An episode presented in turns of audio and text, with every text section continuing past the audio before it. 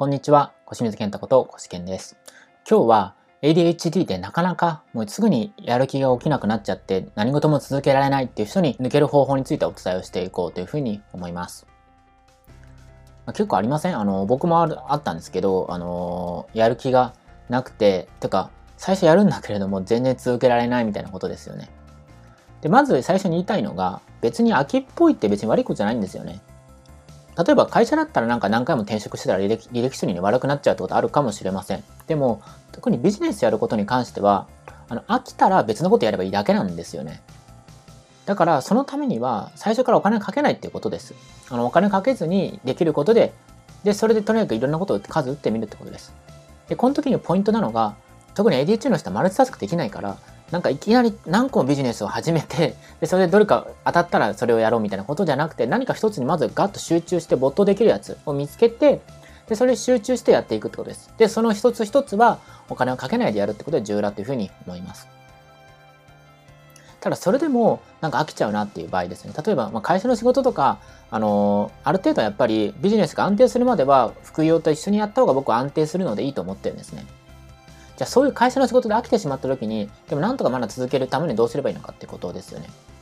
で、今日はその中からお伝えしていこうと思うんですけれども、で最近ですね、あの、やりにく力、つまりグリッド力っていうのは結構あの本とかも出てるんですよね。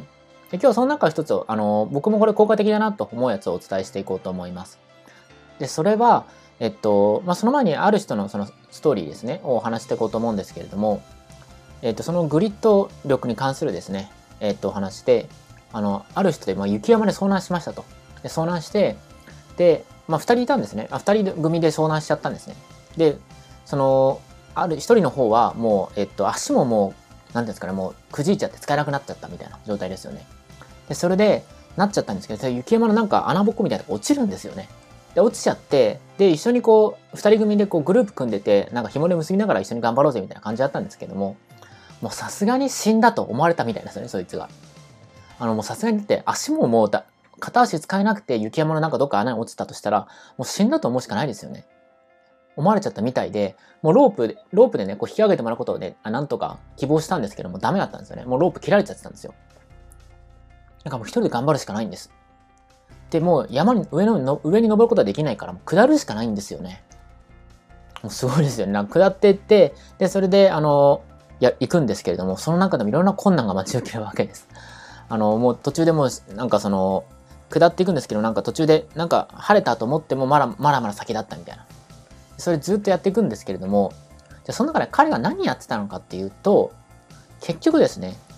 あの、なんか雪山とかだったら、なんか、せめてあの目あの目的地点まで行こうと決めて、で、それを何分以内に行くみたいなゲーム性でやったんですよね。つまりゲームに例えてやったんですよ。常に目標を立てて、ゲーム感覚でこれ、これまでいけるかなみたいな感じでやってって、だからもうその、遠い目標？その人にとっても遠い目標ってのは人に助けてもらうってことですよね。だって雪間の中で、まあ、足もくじいた状態で動けないんですから。ほぼ。それをなんかもうよちよち歩きの状態で行ってったわけです。で、その時に、あの、ゲーム性っていうのは有効だったっていうんですよね。確かに僕もそう思います。あの、ビジネスとかで、やっぱりゲーム感覚で捉えないと厳しい時あるんですよね。例えばこの YouTube 出してどのぐらいの反応があったかとかね。でこの反応がいいやつは、その、そのね、反応がいいやつに沿ってお話をした方がもっと反応良くなりますよね、みたいな感じ、ゲーム感覚でやっていくってことが、やっぱり重要だというふうに思います。ということで今日は、えっと、ADHD の人で、まあ、秋っぽい人ですね。どうすればいいのかってこと、まあ、そのグリッド力についてですね、一つの方法をお伝えしました。今、期間限定で生きづらかった ADHD の僕が起業して人生を楽しめるようになった方法を無料ウェブセミナーで公開しています。無料ウェブセミナーの登録はこの動画の下の部分ですね、をクリックして、そこから参加をしてください。また、この動画がいいと思ったら、ぜひいいねとチャンネル登録をお願いします。